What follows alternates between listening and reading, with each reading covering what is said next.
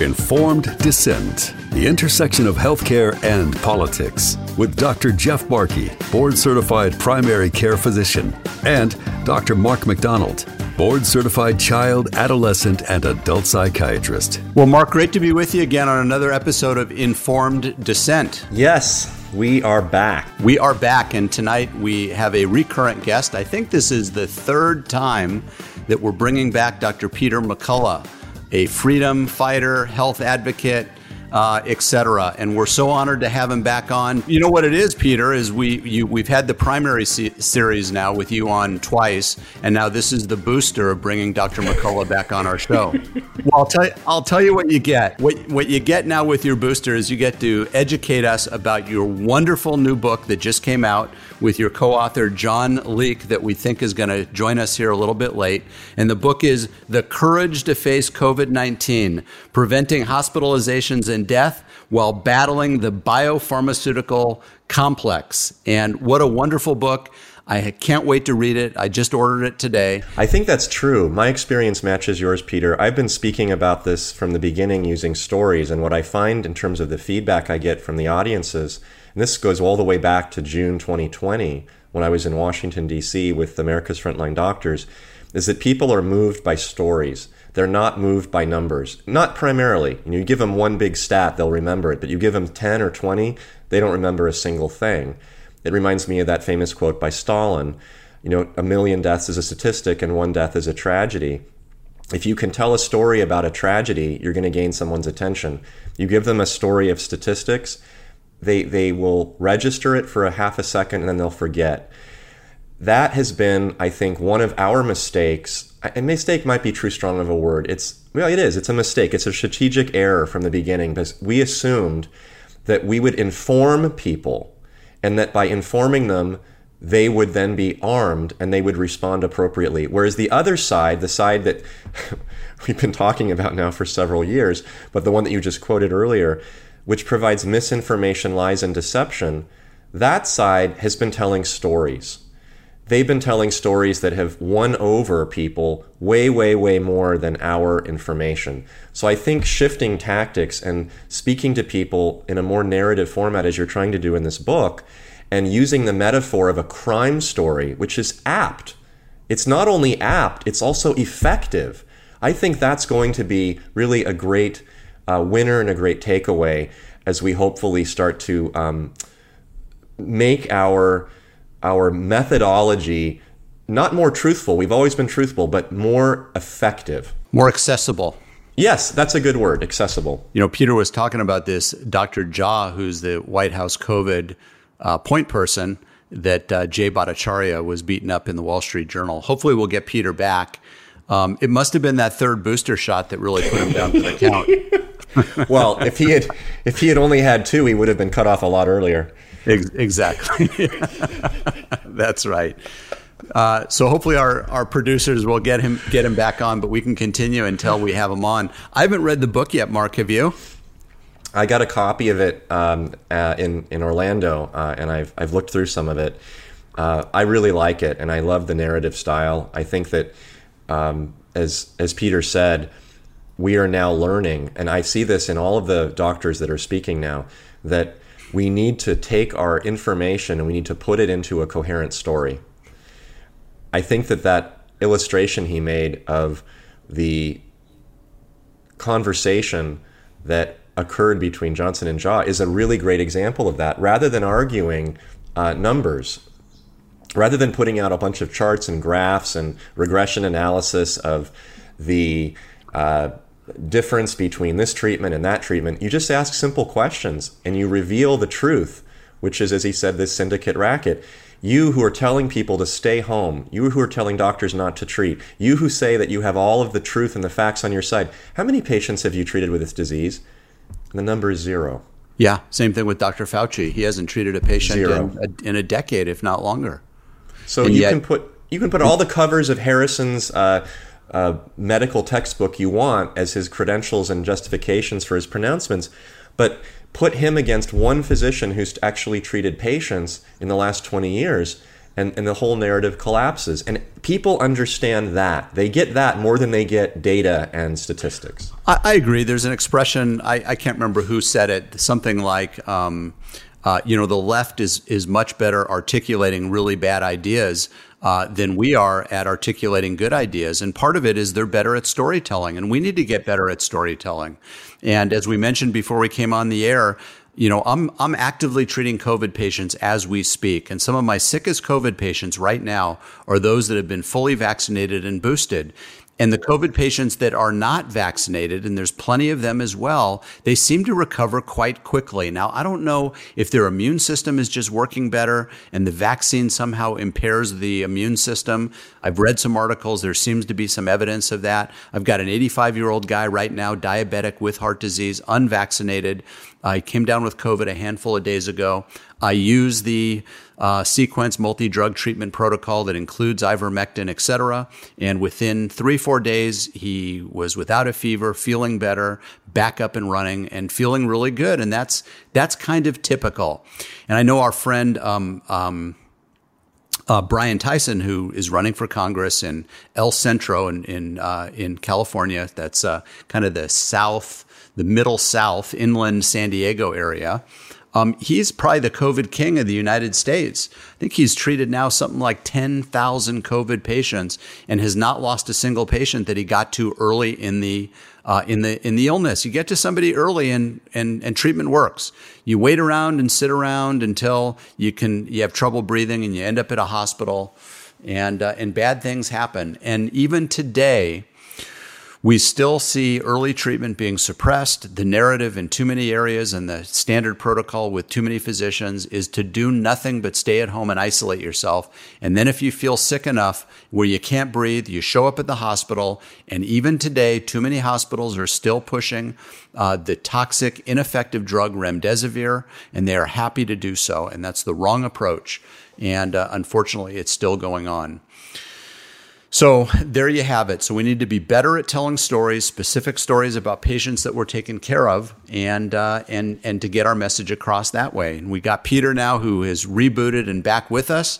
And Peter, we were just talking about the need to be better storytellers um, that the left has been doing for such a long period of time. That's so true. So let me pick up on this story. It's it's in the chapter in the U.S. Senate, and uh, you know we're in a sense doing battle with Ashish Jha, who's now the current White House coordinator. And, and, we're trying to make the case that we ought to we ought to throw the life ring in the water. We ought to we have a duty to treat. We ought to use the you know what we think would help people. And he's very carefully and very politely arguing that we should not. We should wait for more evidence, and we don't have enough evidence. And he let us know in the testimony, by the way, the only uh, products that would have enough evidence would be the vaccines. Only the vaccines would have big enough trials uh, to work. You know, it's very clear in his mind. So Johnson asked them, "Have you ever treated a COVID patient? Have you ever seen a COVID patient?" And he says, "You know, no, I haven't." And then John writes, "At that time, he must have felt like an like an aeronautical engineer who's never flown on a plane, or a marriage counselor, or a marriage counselor that's never been married. and uh, you know, it's things like that that we get feedback on. You know, where people want to read something that's that's entertaining, and it's a page turner. I had some reports that people on airplanes today they saw people reading our book, so it was a lot of oh, fun. Oh, that's wonderful. Speaking of your book, we have your co-author on, John Leake. John, welcome to Informed Dissent. Glad you can join us. I know you were a little late. Of course, the book we're talking about is um, uh, Dr. Peter McCullough and John Leake, and the book is "The Courage to Face COVID-19: Preventing Hospitalizations and Death While Battling the Biopharmaceutical Complex." So, welcome, John, and tell us a little bit about the book and and why you helped out and why you wrote this thing. Um, well, I am a true crime author. I've, prior to this, I'd written a few true crime books.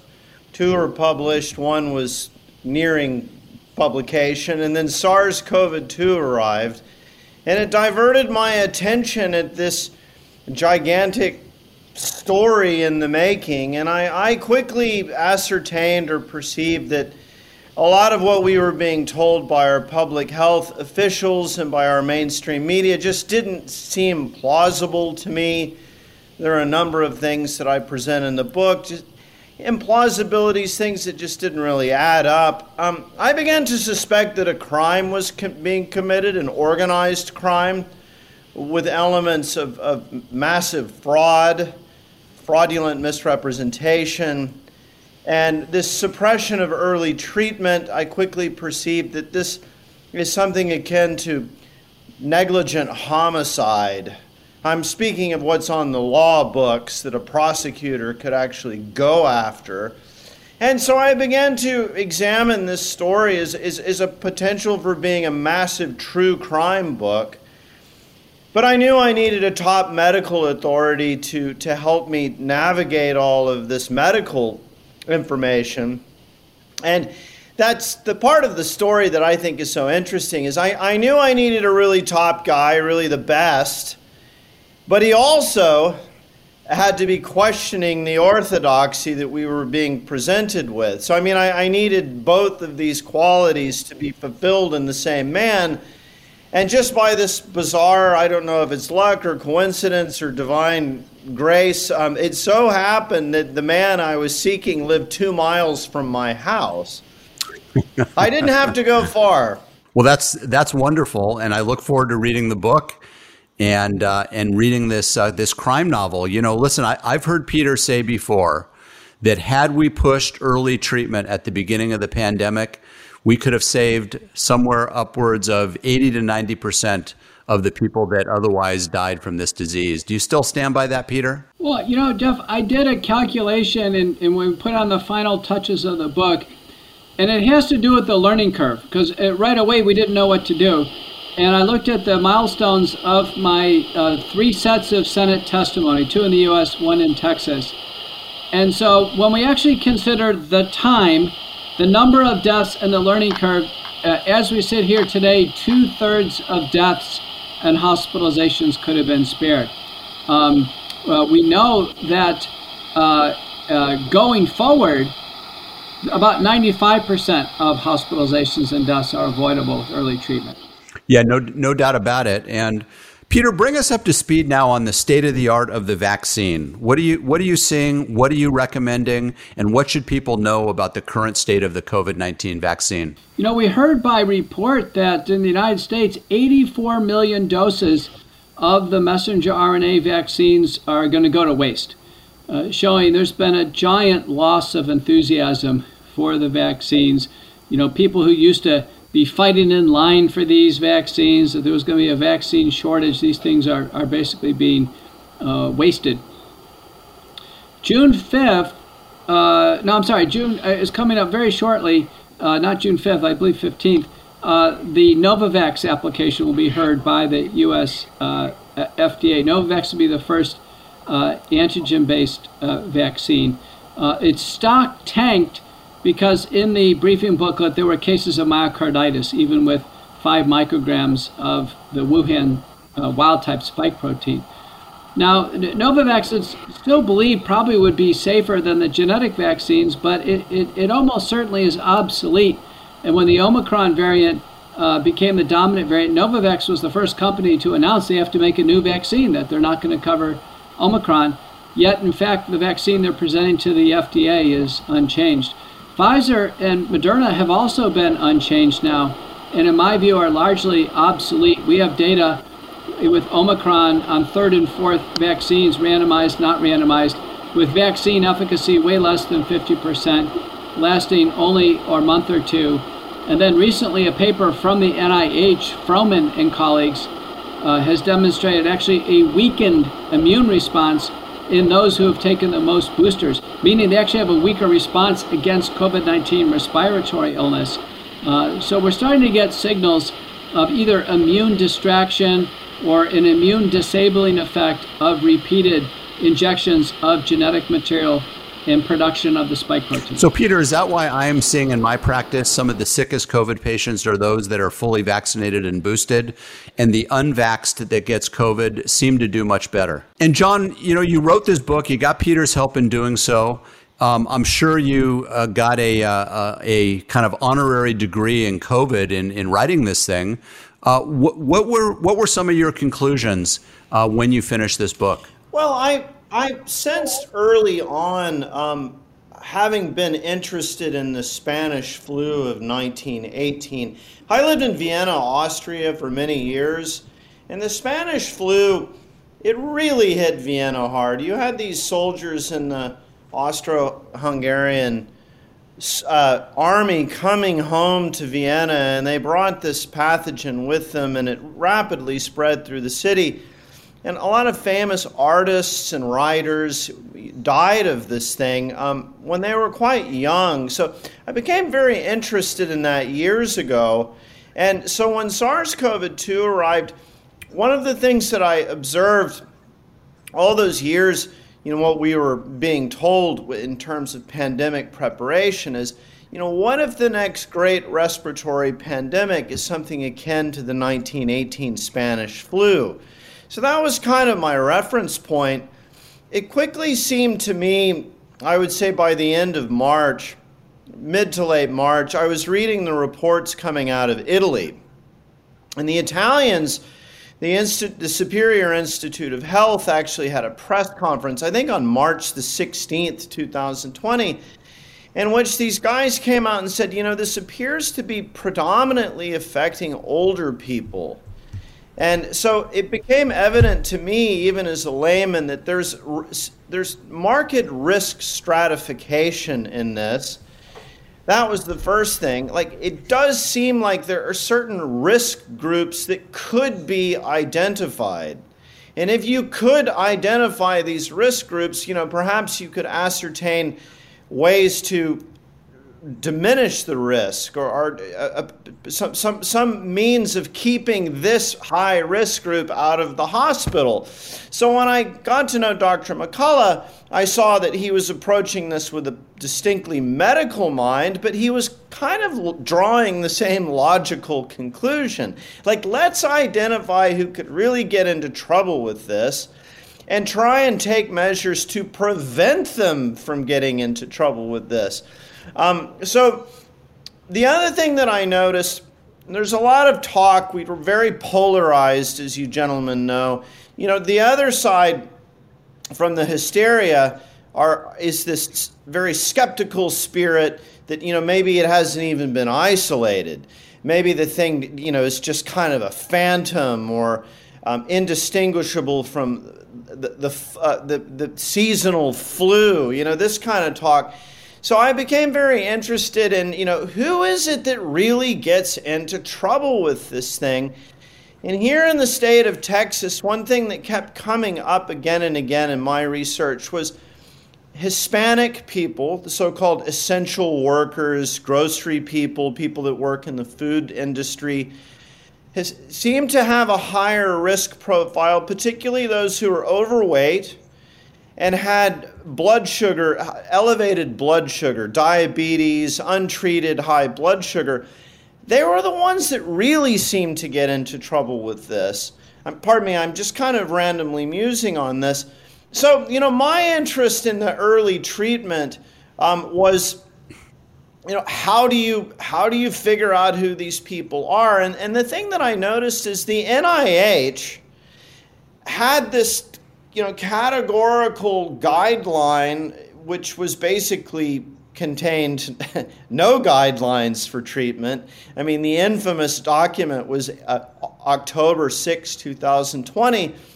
And I noticed there was just no, no acknowledgement of the risk stratification and no acknowledgement that absolutely anything could be done to help people. Um, so th- anyway, I'm I'm I'm sorry. I, I, was a little discombobulated. I had to run to my mother's house to help with something. Um, but so um, my my conclusion is is that the crime lies in this sort of pulling a veil across the eyes of the public health system, the mainstream media, of anything that could help people, and it was done from the outset in a categorical way. As soon as you saw any promising treatment modality that was offered, like Didier Raoult in France, who's a prominent microbiologist, he was suggesting hydroxychloroquine. There was some observational data. And as soon as it came out of his mouth, it was immediately shot down. So th- therein lies this, this suspicion that this thing was just deliberately misrepresented and in a very fraudulent way. And um, these treatment modalities were deliberately suppressed. Because of the biopharmaceutical complex. Yes, what we concluded, and it's it's just a matter of tracking the public utterances of these prominent members of the complex. Bill Gates being a very conspicuous and vocal member of the complex. I mean, he he was already early April 2020. He is, I think, a representative example of the complex. He would always make two utterances practically in the same sentence. It was always there's no, there's no effective treatment. Perhaps remdesivir could, could have some efficacy, but really all we can do is isolate, follow the guidelines, the social distancing guidelines of our health authorities, and wait for a vaccine. You know, which my foundation is feverishly working to develop. And the only thing, he claimed, that will enable us to go back to normal is when every man, woman, and child on earth receives the vaccine. And there was this kind of emphatic, almost monomaniacal insistence that the only game in town is mass vaccination. So it seems that it was a psy-op suppression of early therapy, maximizing the crisis and the fear of it, was a massive psy-op in order to prepare the entire human race to receive hastily developed vaccines. Wow, that's pretty frightening. And so we now know uh, you know, Pfizer, when they first came out, they told us their vaccine was greater than 90% effective at preventing the disease and transmission. We now know that's a lie. The original documents now that are being released show us that they knew better. We now know that Johnson and Johnson vaccine now has this black box warning that we ought not really even use it anymore. Yet millions and millions of people continue to be vaccinated. Peter, what is what does the future hold? Do you think for COVID nineteen, the disease, and the path forward?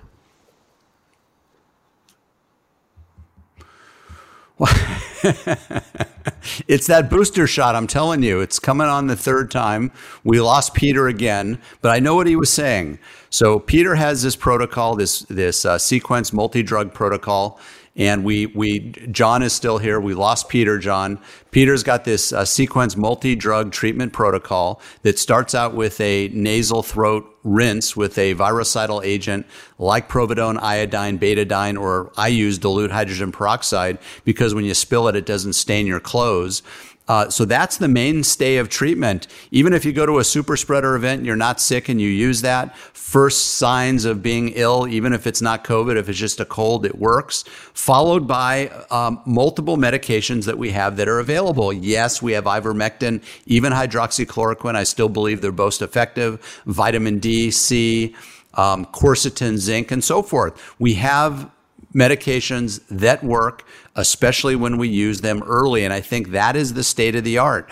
I've treated multiple COVID patients now over the last couple weeks. Uh, treat early, treat aggressively. They do fine. Uh, I have not had a patient that have need, needed hospitalization, and I can't even remember the last time. So I think we're heading towards a path where more and more docs um, are able to use early treatment uh, where the virus seems to be less lethal than it ever has been in the past. Um, and uh, and that that will be the path forward as people like John and Peter uh, tell a wonderful narrative, uh, tell their story via book and media. Uh, the message is getting out. The jig is up. We no longer can trust these three letter healthcare organizations. We need to get back to the basics, trusting your local family physician uh, and doing what just makes common sense uh, as we treat COVID 19 and other illnesses. So, John, thank you for joining us. Peter, sorry we lost you. Uh, Mark, great being with you for another episode of Informed Dissent, and we'll have to do this again real soon. Thank you. You've been listening to Informed Dissent with Dr. Jeff Barke, board certified primary care physician, and Dr. Mark McDonald, board certified child, adolescent, and adult psychiatrist. Informed Dissent, the intersection of healthcare and politics.